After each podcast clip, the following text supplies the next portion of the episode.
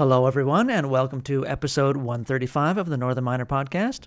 I'm your host, John Cumming, the editor in chief of the Northern Miner.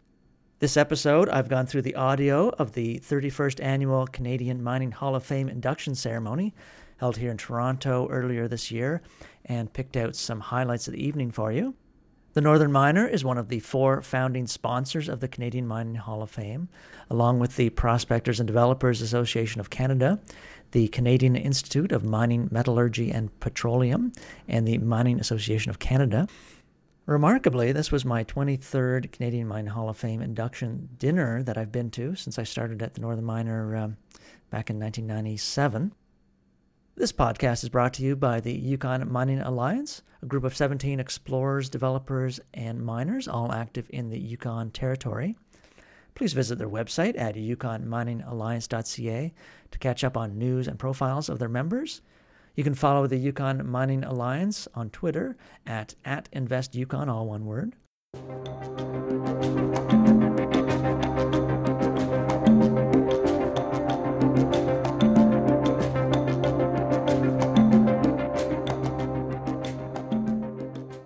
If you recognize our music for promoted content, that's what that is. Just a signal that first we have a sponsored segment we call a mining minute. This mining minute is the final of four parts of a series with Amit Gupta. He's the chairman of Montreal based gold explorer Yorbeau Resources, which has gold properties in Quebec's Abitibi region, including a new joint venture with IAMGOLD. So now we'll hear from Amit Gupta of Yorbeau. So for 2019, the first focus is what I call the Chibougamau Belt. So we extensively explored what what is known as Scott Lake, which now we call Scott Lake East. We are doing surface drilling at Scott Lake West because we believe the structure uh, continues on towards the west. But because there's a fault line and there would have been a shift of the structure, we're in the process of doing first some surface drilling to better understand where outcrops may exist, and then from there do some deep drilling to understand what the extent of the structure may be. And then the second round of uh, drilling, or the second part of the work to be done at the Chibougamau Belt, is to explore the other extreme of the structure. From our understanding, it's called KB, and we, we are now in the process of doing some geophysical work there to understand what we think is the structure, and then we have some drilling planned there to again further understand. So those are the, the main things that we're doing. We don't have to worry about Rouyn. There's a lot of drilling going on, but that's going on under our agreement with IAMGOLD. So there is exploration going on. We are involved in helping IAMGOLD uh, manage that exploration effectively in the drilling. It's a partnership deal, and, and we're not going to pretend that IAMGOLD isn't bearing the brunt of the responsibility.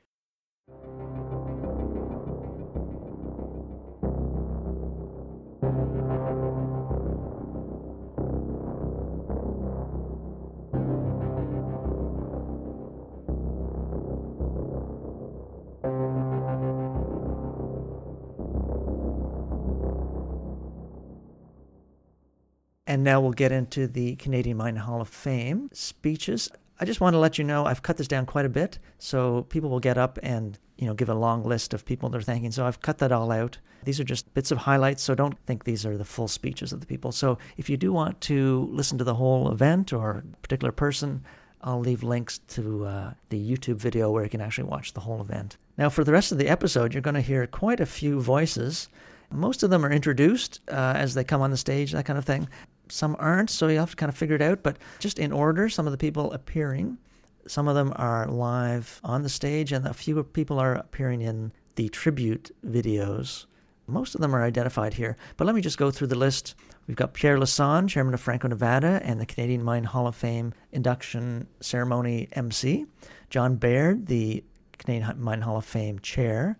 Louise Grondin, Agnico Eagle's Senior Vice President of Environment and also a Hall of Fame director. Zena McLeod, she's the great grandniece of Kate Carmack, uh, one of the inductees. Lisa McDonald, Executive Director of the PDAC. Janet Meikle, widow of inductee Brian Meikle. Jim Franklin, another inductee. Chris Twig Molsey, if I got that name right, from Hatch and a Hall of Fame director as well. Sandy Laird, he's uh, the fourth inductee. We have Anthony Vaccaro from our Northern Miner. He's the publisher and also a Hall of Fame director. And our last inductee is James Gill.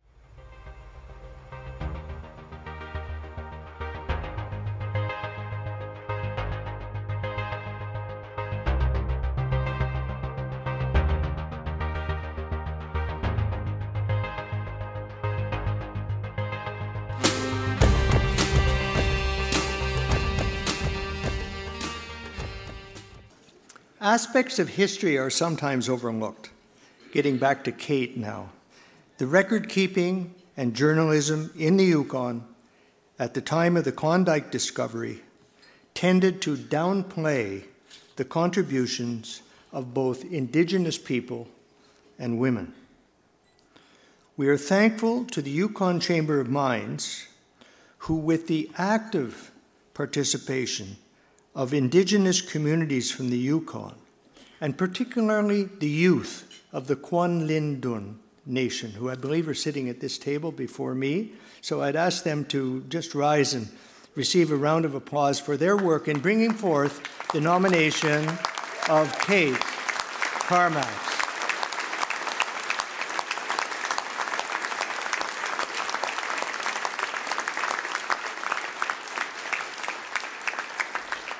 It's, it's wonderful to see young Aboriginal people reaching back into their history and helping us to correct some of the oversights that the rest of society has made in the past.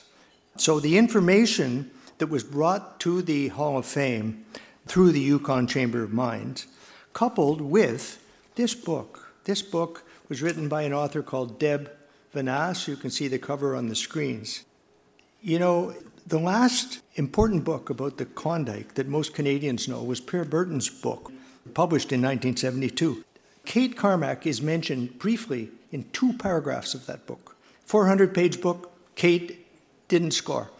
This is a deeply researched biography of Kate, which shows how integral she was to the rest of those Yukon discoverers being at the right place in the right time. So I encourage you all, if you can, get a hold of this book and have a good read. You'll learn more than just Kate, you'll learn about the Yukon and all the wonderful things that went on up to the discovery. So, without further ado, I welcome our esteemed Master of Ceremonies back to the podium to get the ceremony underway. Thank you very much.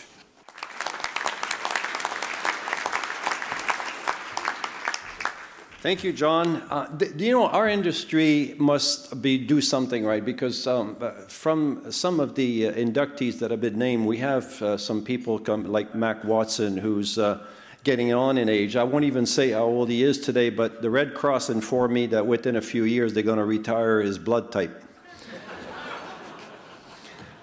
and that's probably just before they're going to use carbon dating on him.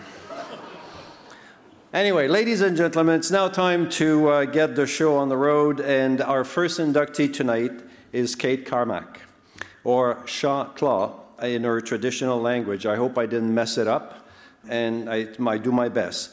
She is an integral part, you've heard of the story of the Klondike Discoverer, and she will be inducted, uh, added to the Klondike Discoverer in, that were inducted in 1999. So please take a moment to listen to Kate's absolutely fascinating story.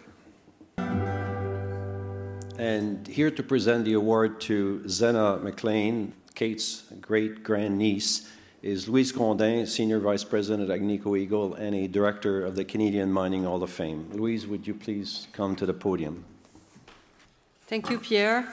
It's both an, an, honor and a great privilege to present this award in recognition of Kate Carmack, the first Indigenous woman to be inducted in the Canadian Mining Hall of Fame. Kate's role in the Klondike discovery will live on in the records of this organization and in the collective memory of our proud industry. Thank you to Kate's great grandniece, Zena, for accepting the award on Kate's behalf. Zena, please come up to the podium.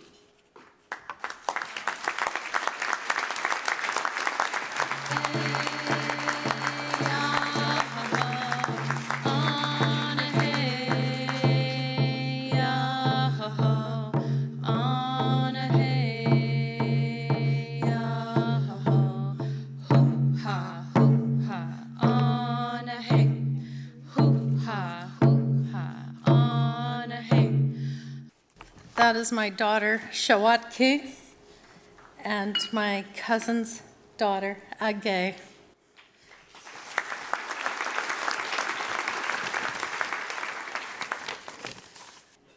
Ganashish. Thank you. On behalf of Kate Carmack, I cannot tell you it's such an honor, and I am truly delighted to be up here representing my ancestor, Kate. I also want to acknowledge the Dakl'aweidí and the Deisheetaan families to which Kate belonged.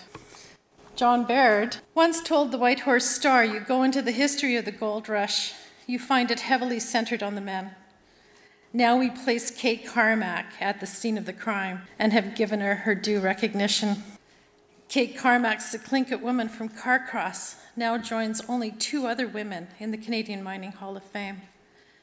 She is making history as the first Indigenous woman to be inducted for the role she played in the discovery of gold on that fateful day of August 1896. Based on what we know who Kate was as a person, she would have been incredibly proud and humbled to be recognized as a mining icon. And then she would have gone back to work, building shelters, packing, picking berries, setting snares, and sewing. This First Nation woman was given the name Shatala at birth, which translates to mean older than old, and is bestowed on somebody who carried knowledge far beyond their years. As a young woman, along with her family, Kate was hired to carry supplies along the Chilkoot trading route, sometimes carrying loads up to 75 pounds for men looking to explore the Northern Territory. In latter years, as a married woman, she sold her mukluks and mittens to support her husband's prospecting adventures. Her traditional knowledge and skills as a competent and efficient woman kept her family fed and alive while they picked their way along the creeks looking for gold.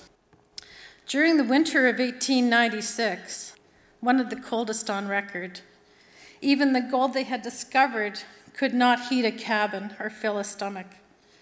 Kate kept food on the table for her brother, her nephews, and her husband by hunting setting snares, selling or sewing, and doing laundry for the other miners. It may have been while doing laundry, getting tea water, and washing up in the nearby creeks where Kate may have come across those first gold nuggets. My great grandfather, Patsy Henderson, the nephew of Kate, was also at Rabbit Creek in 1896. He lectured on the gold rush and shared stories of those who were at discovery. One such story was of Kate's husband, we won't mention his name, musing, My little wife Kate will make me a rich man someday by bringing me nuggets from all the gold she was found washing in her wash water. And man, did she ever clean up in the spring of 1897 saw the claim of the newly minted Bonanza Creek netting $100,000 worth of gold in six months from discovery.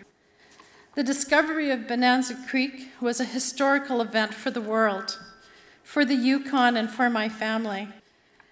My paternal grandfather, or my paternal great grandfather, Tom Dixon, was a bodyguard for Skookum Jim Mason.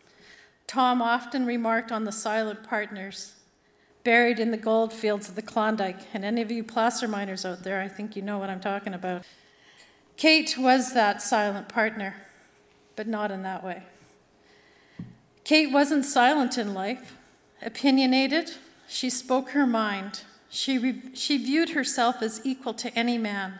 It was the telling of the gold rush that made her a silent partner.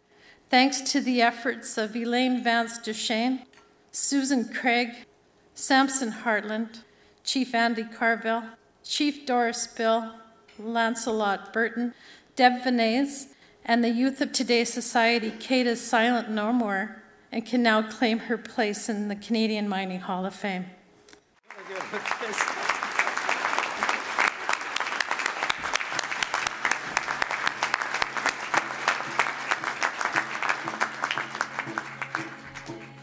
Our next video honors the life and work of Brian Meikle. Well, let's watch it.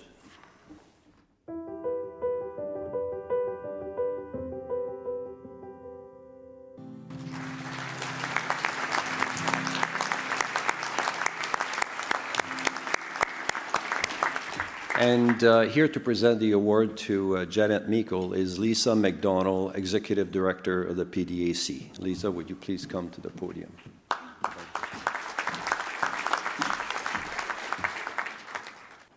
Brian Meikle is one of the most successful geologists of the modern era and holds several discoveries to his name. The best known, of course, is Goldstrike. This discovery propelled Barrick Gold to become the world's largest gold miner and generated an immense amount of wealth that has benefited Canadian companies, shareholders, and society at large. I am proud to present this award to Brian, accepted on his behalf by his wife, Janet Meikle. Janet, will you please come to the podium?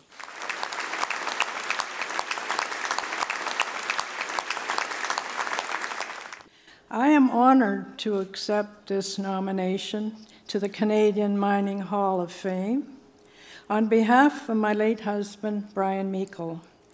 Brian and I had 58 memorable years together. This is a momentous occasion Congratulations, inductees. I said earlier that I was going to share a story about Brian Meikle, and uh, I would say that I wouldn't be standing here tonight if it wasn't for Brian. I'll tell you why. After the Goldstrike discovery, the Franco Nevada stock had gone from 65 cents to $17. And uh, my partner and I, Seymour, uh, Schulich, we had decided that, well, why don't we sell Franco Nevada and do it all over again? And we even created a new company called Euro Nevada. And um, we hired a banker, and we were one day of signing the document for um, hiring the banker for the sale of this thing when I was invited to go up to the opening of the Barrick Holt McDermott mine. And uh, so I showed up there, and uh, you know, I had my gold gold helmet, and I smell of the nouveau riche, and strutting around like you know I had made it, and um, I mean I was still young, and you know what, and I bumped into Brian, and I said, Brian, I said, um, you know, we we we're just gonna you know, sell Franco Nevada and, you know, do it all over again. And he, he looked at me. And, you know, like he, he just looked re- me right in the eyes and said, You don't know what you're talking about, do you? And I was like thinking internally, Were you kidding? I'm going to put millions in my jeans and, like, I don't know what I'm talking about? He said, No. He said, This is not the discovery of a lifetime. This is the discovery of three lifetime. And he just turned around and left me right there. And you know what? For the rest of the day, I could not take that out of my mind. For that evening, I could not sleep. And the next morning, I showed up at the office and I said, You know what? I told Seymour the story. And I said, You know what, Seymour? He's 100% right. We will never have the chance to build a company with an asset like this ever in our lifetime. And that day, we fired the banker and made the decision to build Franco Nevada. Thank you, Brian, for your golden words of wisdom.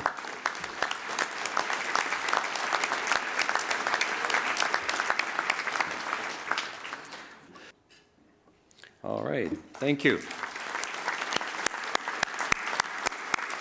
We will now celebrate the career of Jim Franklin, so please roll the video.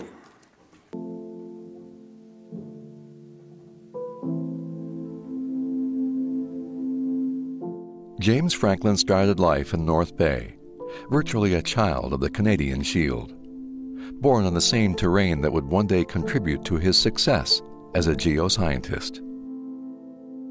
Jim Franklin is an icon in the Canadian mining community. He was a pioneer of pre Cambrian metallogeny in Canada, having spent much of his career documenting the complex evolution of the Canadian Shield and the link to its phenomenal mineral wealth. The exploration principles and techniques developed early in his career had a major impact on the subsequent discovery of significant mines, both in Canada and elsewhere. Jim's original career goals involved electrical engineering. It was the age of Sputnik, and I thought this was a pretty cool thing to do. And I met a guy in residence who was a geologist and who spent his summers out on canoes and things and sounded much more fun than sitting in an office wearing a tie. So I moved into geology and never regretted it. Following his tenure at Lakehead University, Jim was hired by the Geological Survey of Canada in Ottawa.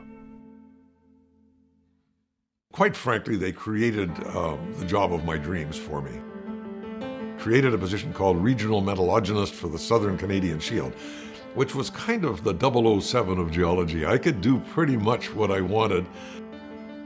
Jim's career at the Geological Survey took him places few geologists go.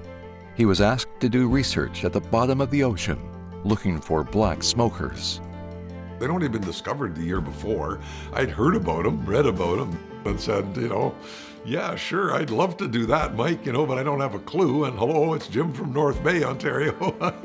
you know, never been anything larger than a Zodiac on Lake Superior, but sure, you know, I'd give it a go if anybody wanted me to go to sea.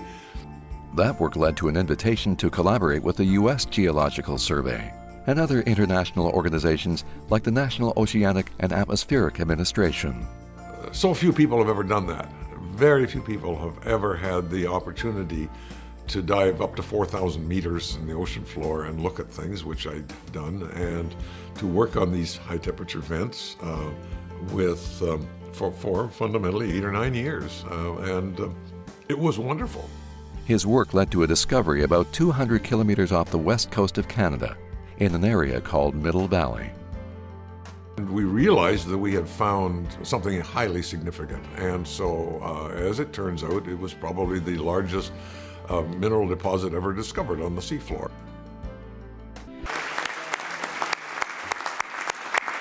And I will again welcome to the podium John Baird, Chair of the Canadian Mining Hall of Fame, to present the award to Jim.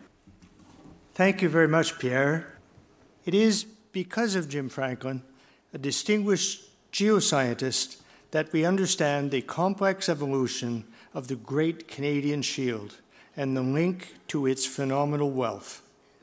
The Canadian Shield unlocked so much opportunity for so many in this room, many in this Hall of Fame, and many Canadians from our past, our present, and our future. We, as a nation, are better and more prosperous for the knowledge that He has unlocked. So it's my great pleasure to welcome Jim to the Canadian Mining Hall of Fame. Jim, please come to the podium.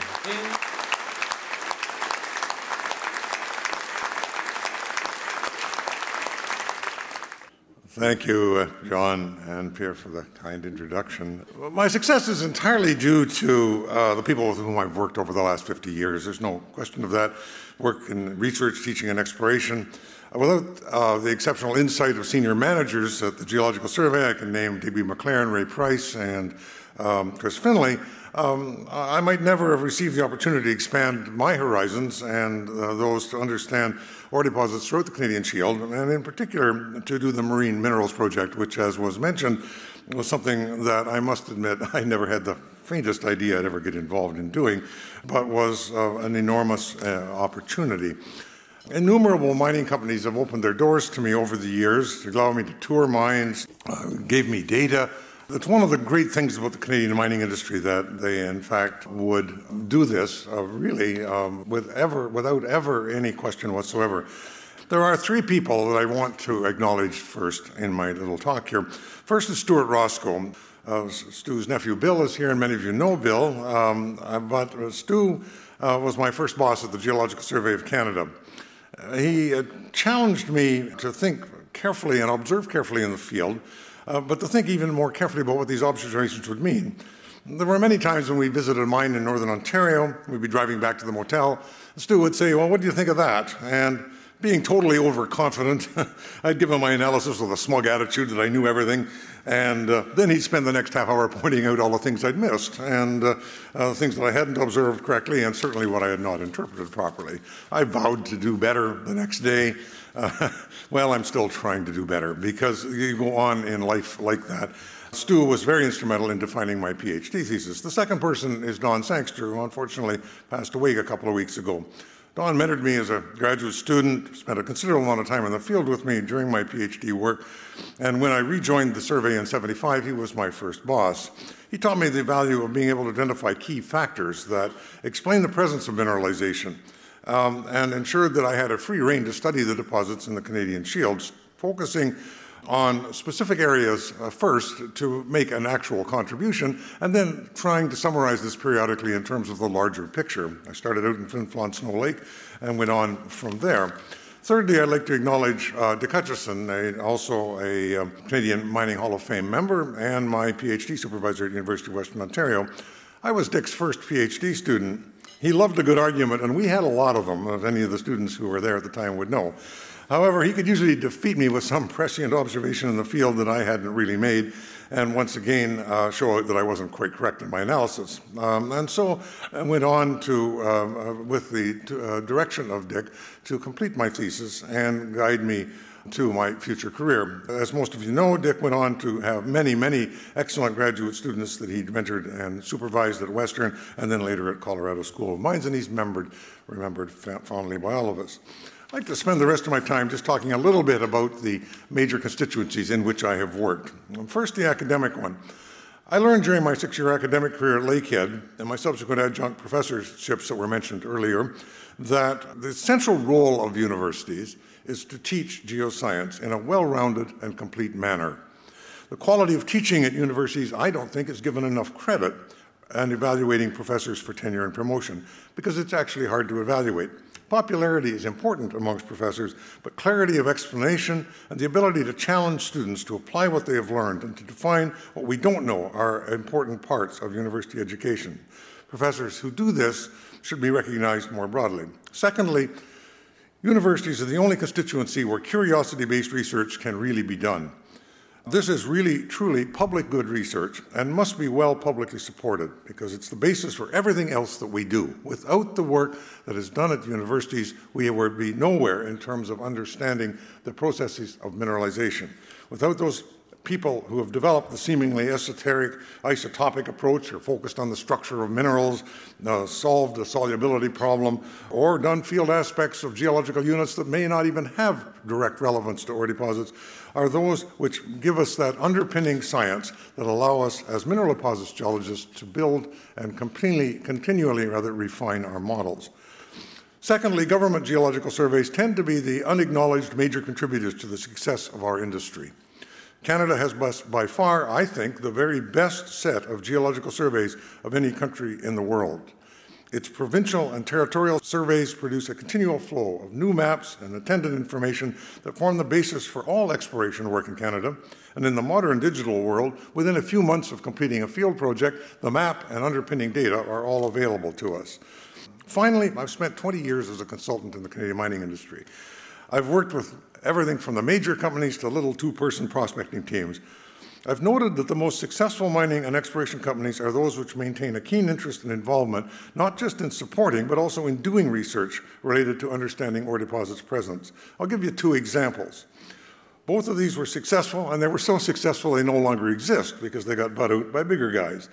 Falconbridge, which was started by Thayer Lindsley, and Western Mining in Australia, where Roy Woodall provided excellent guidance for many, many years.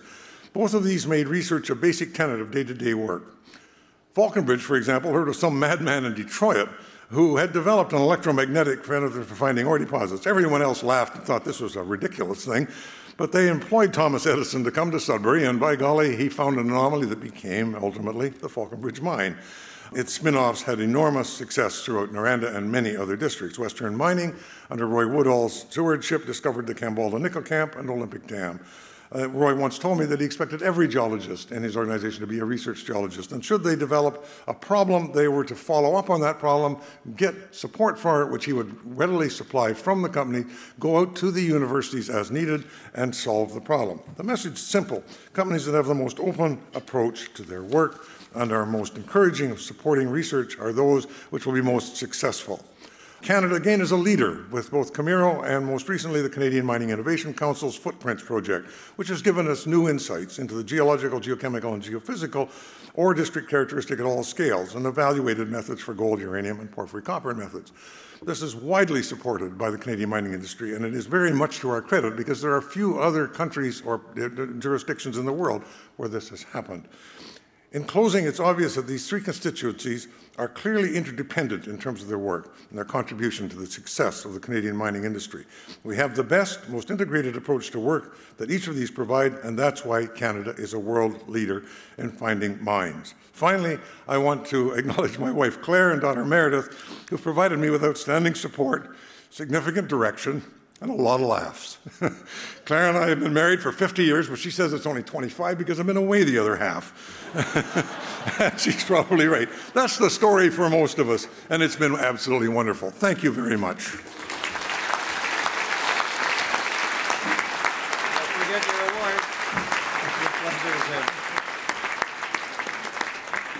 Uh, and now we will hear the story of Sandy Laird. Please watch the video. A strong work ethic came early to Alexander Laird, or Sandy, as he's known to most. Born in Invermere, BC, he was helping on the family farm as young as six years old. Dad was a logger, so he was out with his horses, horse logging all year, and, the, and particularly in the winter. Somebody else had to go and get the firewood and go and milk the cows and bring the cows in from the range every day and mend the fences and dig the ditches and Sandy originally believed his career involved working with horses. Well, it started at six years old, and I was driving a team of horses when I was 10, and breaking my own horses when I was 12 or 13, and working for packers and guides and outfitters, packing horses when I was about 14, 15, 16. A chance conversation with a dean from UBC created Sandy's interest in mining. I think at about 16 years old, I worked at my first mine, which was not too far away up the road, about seven or eight miles. And uh, it was a very small mine, it was 70 tons a day compared to the hundreds of thousands of tons a day now. After working at several mines, Sandy went back to school. In 1957, he graduated from the University of British Columbia with a degree in mine engineering. That was the beginning of a successful career that spanned almost 60 years. Sandy had five jobs in his first three years out of school, including mapping with the Geological Survey of Canada. Moving a lot was part of his plan for ongoing learning. I have even passed that on to the students that I mentor now. I said, make sure that you got a plan.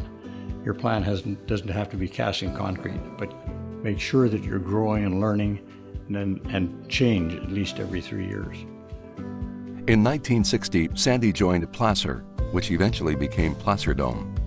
He spent 39 years with the company as he oversaw the development of approximately 18 mines on three different continents. There was one period there where we had five mines under various stages of construction, from just finishing off to just starting, and and that was in uh, three parts of the world.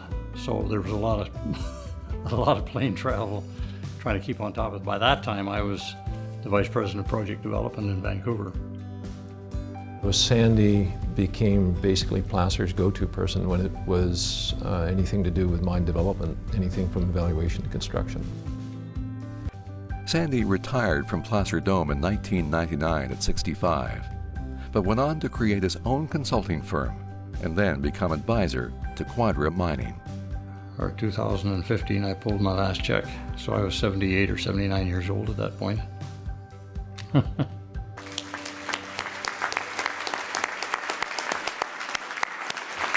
and here to present the award to Sandy is uh, Chris uh, Twigge. Mo- Mo- no.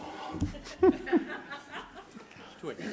Twigge will do. Okay, fine. Thank you. All right, here you go, Chris. It's my great honor and privilege tonight to present this award to Sandy Laird. Sandy, throughout his career, has shown amazing leadership, management, and technical skills.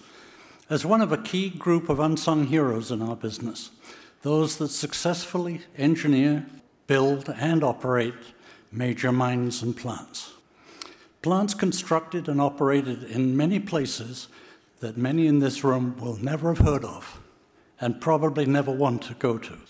Done on time and on budget, in an era and in locations with no email, no cell phones, no faxes, sometimes no phones, and sometimes even no snail mail. Amazing accomplishments, and that helped build Placer to be the incredible powerhouse that it was. I'm very proud to present this award to Sandy and to welcome him, into the Canadian Mining Hall of Fame. Sandy, will you please come up to the podium to receive your award?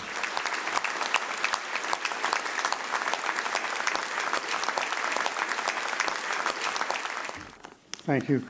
I spent much time trying to answer the question why me? Was it because I was successful? And if so, what made me successful? We all know that integrity, hard work, and pure luck contribute to success, but there is so much more. Looking back at my 60 years in the mining industry, I realize that every success that I have achieved can be traced to someone who helped me to make the right choices. So I would like to take a minute to consider how mentoring impacted me. I was introduced to the mineral industry as a 16 year old farm boy working as a crusher operator in a 70 ton per day concentrator. This came about with the help of a young mining engineer that I had met, and he became my first mentor. During that same year, I met two professors of geology, and they convinced me to enroll at UBC. They also introduced me to the company they were working for, and that opened the door to the next five summers working in exploration and underground mining, all of which exposed me to a great deal of mentoring. Then, when I graduated from UBC, jobs were impossible to find. But my previous employers found work for me in mining and exploration and continued to mentor me over the next three years. Fortunately, before I left UBC, I was interviewed by Doug Little, a vice president of Placer Development. Doug had no job for me, but he took the time to give me some good advice. And four years later, Doug's advice paid off. I was unemployed, but Doug tracked me down and offered me a position at the Craigmont mine where construction had just started. This launched me on my 39 year career with Placer. During all my years with Placer, there was always someone who was planning my future, expanding my experience, presenting me with new challenges, and coaching and mentoring me to succeed. I believe the mentoring that I received over my lifetime was the major reason for my success. But there was also another reason for my success. I was always surrounded by teams of excellent people whose skill and ability was unsurpassed, who supported and mentored me and mentored one another, and who were motivated to work as a team, wherever they were located in the world. And I was always made to feel part of that team. The point I am making, ladies and gentlemen, is that I didn't arrive at this podium by myself. I am the product of the mentoring and support of hundreds of people throughout my career. Without their intervention, I would not be here tonight. And since there was no way to pay them all back, I have done what I can to help young mining engineers in a similar way and this led me to a 20 year association with the Norman B. Keevil Institute of Mining Engineering at UBC. And I thank Dr. Scoble, who is here tonight, for making that opportunity possible. As all of you know, none of this would have been possible without the support of my late wife, Betty, who, with our two sons, followed me around the world as I pursued my career.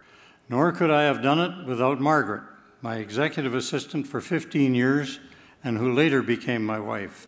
Now our roles are reversed. Margaret is management, and I'm the assistant. And of course, Margaret is at my table as well. Finally, ladies and gentlemen, I thank you for giving me this opportunity to reflect upon my career and to acknowledge the many, many supporters who have helped me on my journey. A journey that experienced 60 years of change from my first mine at 70 tons a day to my last mine at 120,000 tons per day. It was a great, great ride, and I wish I could do it all over again. Thank you. It's an honor to be here this evening.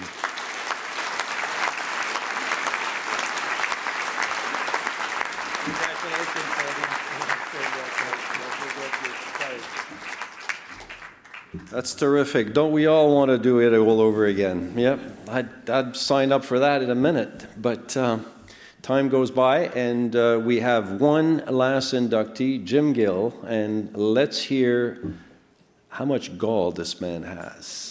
Please roll the video.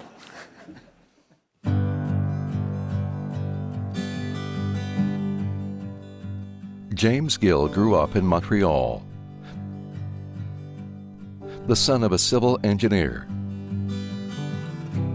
and grandson of a geology professor. Because of my exposure to the geological side of it, it was interesting to me, and my grandfather had a pretty good life, so I thought, well, I guess I'll give geology a try. After graduating with bachelor's and master's degrees from McGill University, Jim obtained a PhD from Carleton University. His first jobs as an economic geologist were for companies like Texas Gulf, Getty Mines, and Denison Mines. At Denison, I got a lot of exposure to how to do deals, and I think that helped me a lot uh, when I decided uh, to try to do it for myself. It was that unique set of skills that allowed Jim Gill to go from economic geologist to CEO of a $4 billion company. I guess I had a bit of a entrepreneurial bent, and I wanted to try to uh, see if I could do it on my own. In 1981, I made that decision. It took a while to get everything going, but, uh, but I've never regretted it for a minute, that's for sure.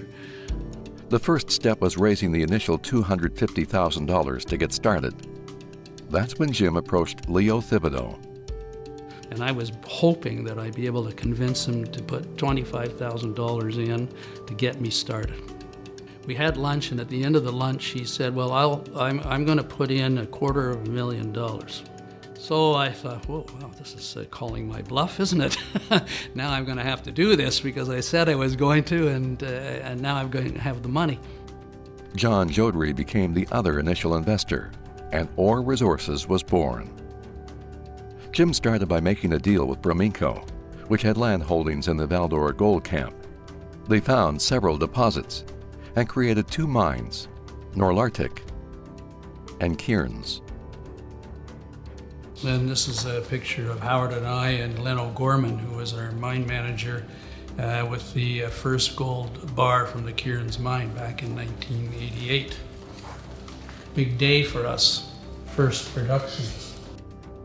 But there was a deal with Quebec's provincially owned SOQUEM that led to a major deposit.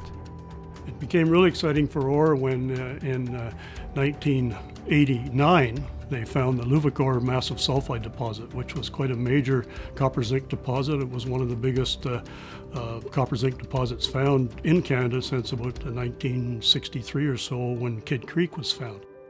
Jim says Aur Resources' success was built one project at a time. I think we were particularly disciplined. We never tried to get carried away and develop three or four different things at one time. We'd find something, we'd borrow the money, we'd develop it, we'd pay it off. Then we'd get the next one. Those projects included the Andacollo and Quebrada Blanca mines in Chile and Duck Pond in Newfoundland. We got all our money back from Andacollo in, a, in about two years, and we were suddenly sitting there with two cash flowing mines, plus our gold mines. So we had to look for something else, and we uh, ended up at the end of the day purchasing Quebrada Blanca from Cominco and Teck. In 2007, Teck, who had participated with Jim on other ventures, decided to make an offer to purchase Aur Resources for $4.1 billion. I think that it was probably the fastest deal ever done uh, in that we had our first discussions, in, I think it was in June, around the 20th of June in 2007, and we closed the deal in around the 20th of August in 2007 to decide to go forward with it in that short a period of time was a testament to the quality of the of the operations that we had and the relationship and trust that the two companies had in each other. Like many successful mining entrepreneurs, Jim wants to share his success. he independently funds a facility called Hope Haven, an equine therapy center for children with disabilities. And I'll tell you, if you go up there and you see some of these children and young adults who have serious disabilities and you see them start laughing and stuff like that when they're riding on these horses it just it makes you feel pretty good i'll tell you jim also supports diabetes research and pdac's mining matters through the gill family foundation jim is still involved in the industry and is on the boards of companies like Toromont Industries, the Ontario Caterpillar dealer, and Turquoise Hill Resources, a large Mongolian copper project.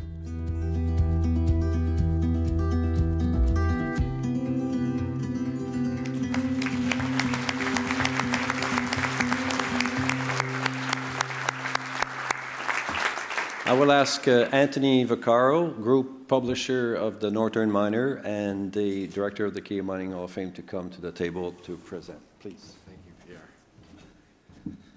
Well, fun to have the honor to induct Jim Gill, someone that gave the Northern Miner so much great content while he was building up the Aur Resources story.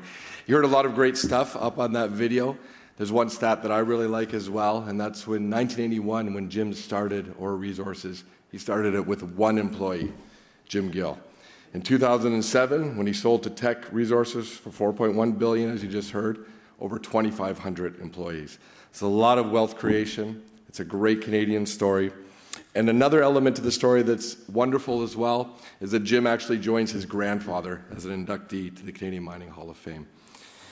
Jim's entrepreneurial savvy, his passion for mining, and his deep belief in the societal benefit of our industry are what led him to become one of our industry's great company builders. So, and as anyone will tell you, he's just an all around really good guy. So, Jim, it's a great honor for me to present to you this induction into the Mining Hall of Fame. Jim.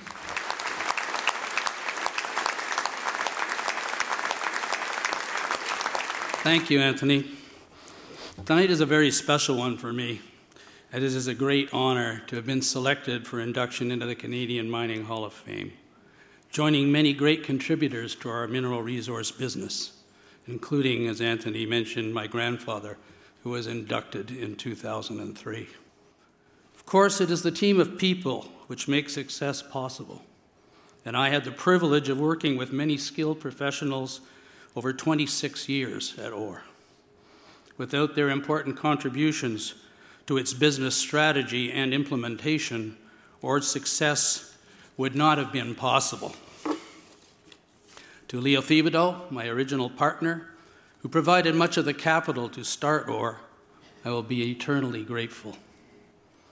There were many people who helped Aur over the years. In fact, as mentioned, by 2007, there were about 2,500 members of the team here in Canada and in Chile.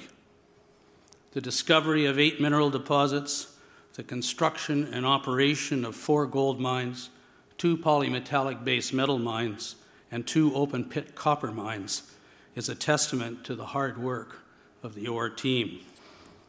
Finding ore bodies is great, but you also need financing, and in many cases, partners to develop them and make a real return on your invested capital.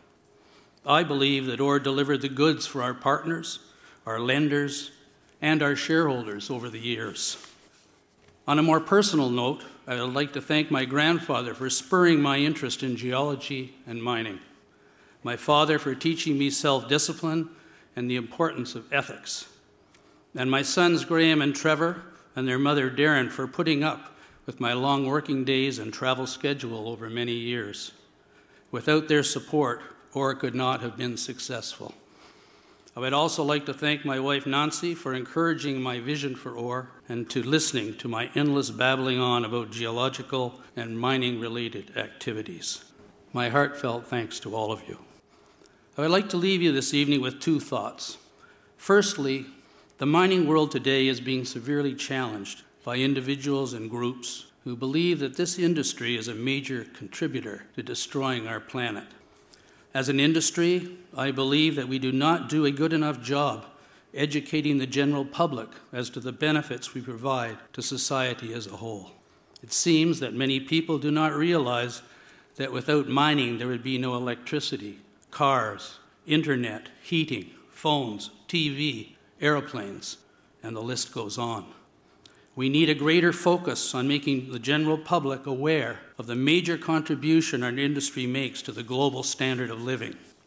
This must include education, beginning at an early age, and I strongly encourage each of you to contribute to the PDAC Mining Matters programs for student education. Mining does matter, and we better make our case strongly if we wish our great industry to survive. Lastly, when I started Aur, the objective was to build a real company from scratch. It was hard work, and it required a combination of persistence, team building, good financial management, and of course, some good luck. For example, in the early days, we had a gold property in Val-d'Or called Oronata, which we believed had the potential to host a new gold deposit. After much drilling, shaft sinking, and underground exploration work, we determined that the deposit was not of ore grade. It was not until some time later, when we were active in Chile, that I realized that oronata meant no ore in Spanish. A lesson well learned. Fortunately, persistence led to new discoveries which became profitable mines. For those of you who have the urge to build your own company and are prepared to take reasoned chances and be persistent, I encourage you to give it a try. We need entrepreneurs like you in this industry. Always remember that dreams can and do come true. Thank you all very much for the great honor you have given to me this evening. I will never forget it.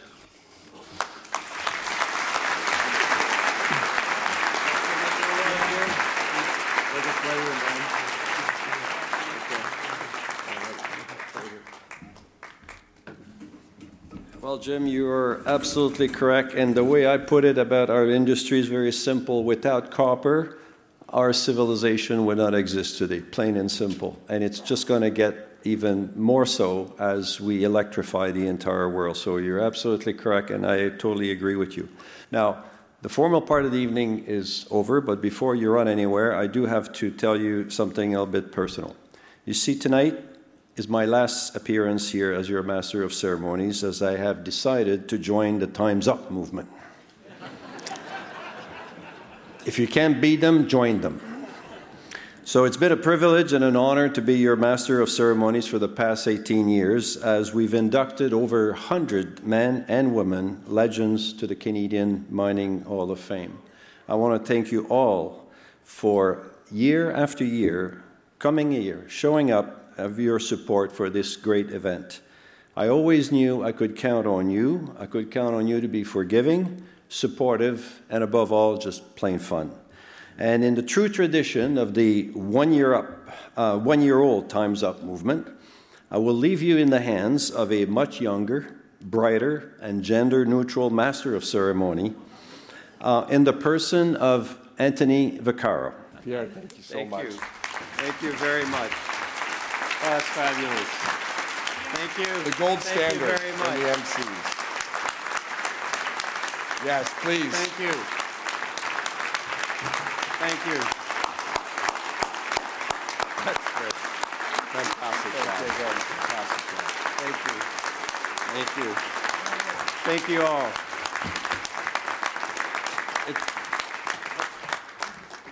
Going to grab my sheet here. Thank you so, so much. You can please sit down. I have two more minutes. And uh, so um, the bar is open. That's really the most important thing I wanted to tell you. Uh, for another uh, half hour or so, uh, please top up your glass, reunite with friends if you want, and think about the nomination for next year for the Canadian Mining Hall of Fame. We need more women, so if you can think of a few good names that are old enough, I mean, they have to be 65, I know, but you know, you're going to get there someday. Don't hope too fast.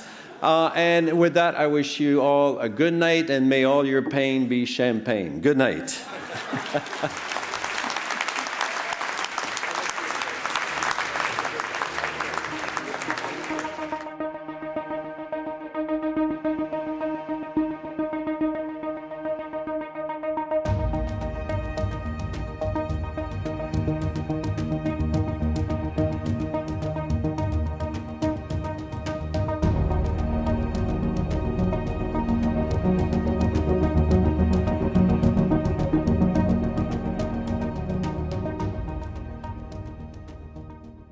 That does it for this week's episode of the Northern Miner Podcast. Thanks so much for joining us. As always, you can help out the podcast by liking it, subscribing to it, forwarding it. All those things help raise the visibility of the podcast and bring in new listeners. Thanks again to our podcast sponsor, the Yukon Mining Alliance, and this week's Mining Minute sponsor, Yorbeau Resources. That's it for this episode. Bye bye.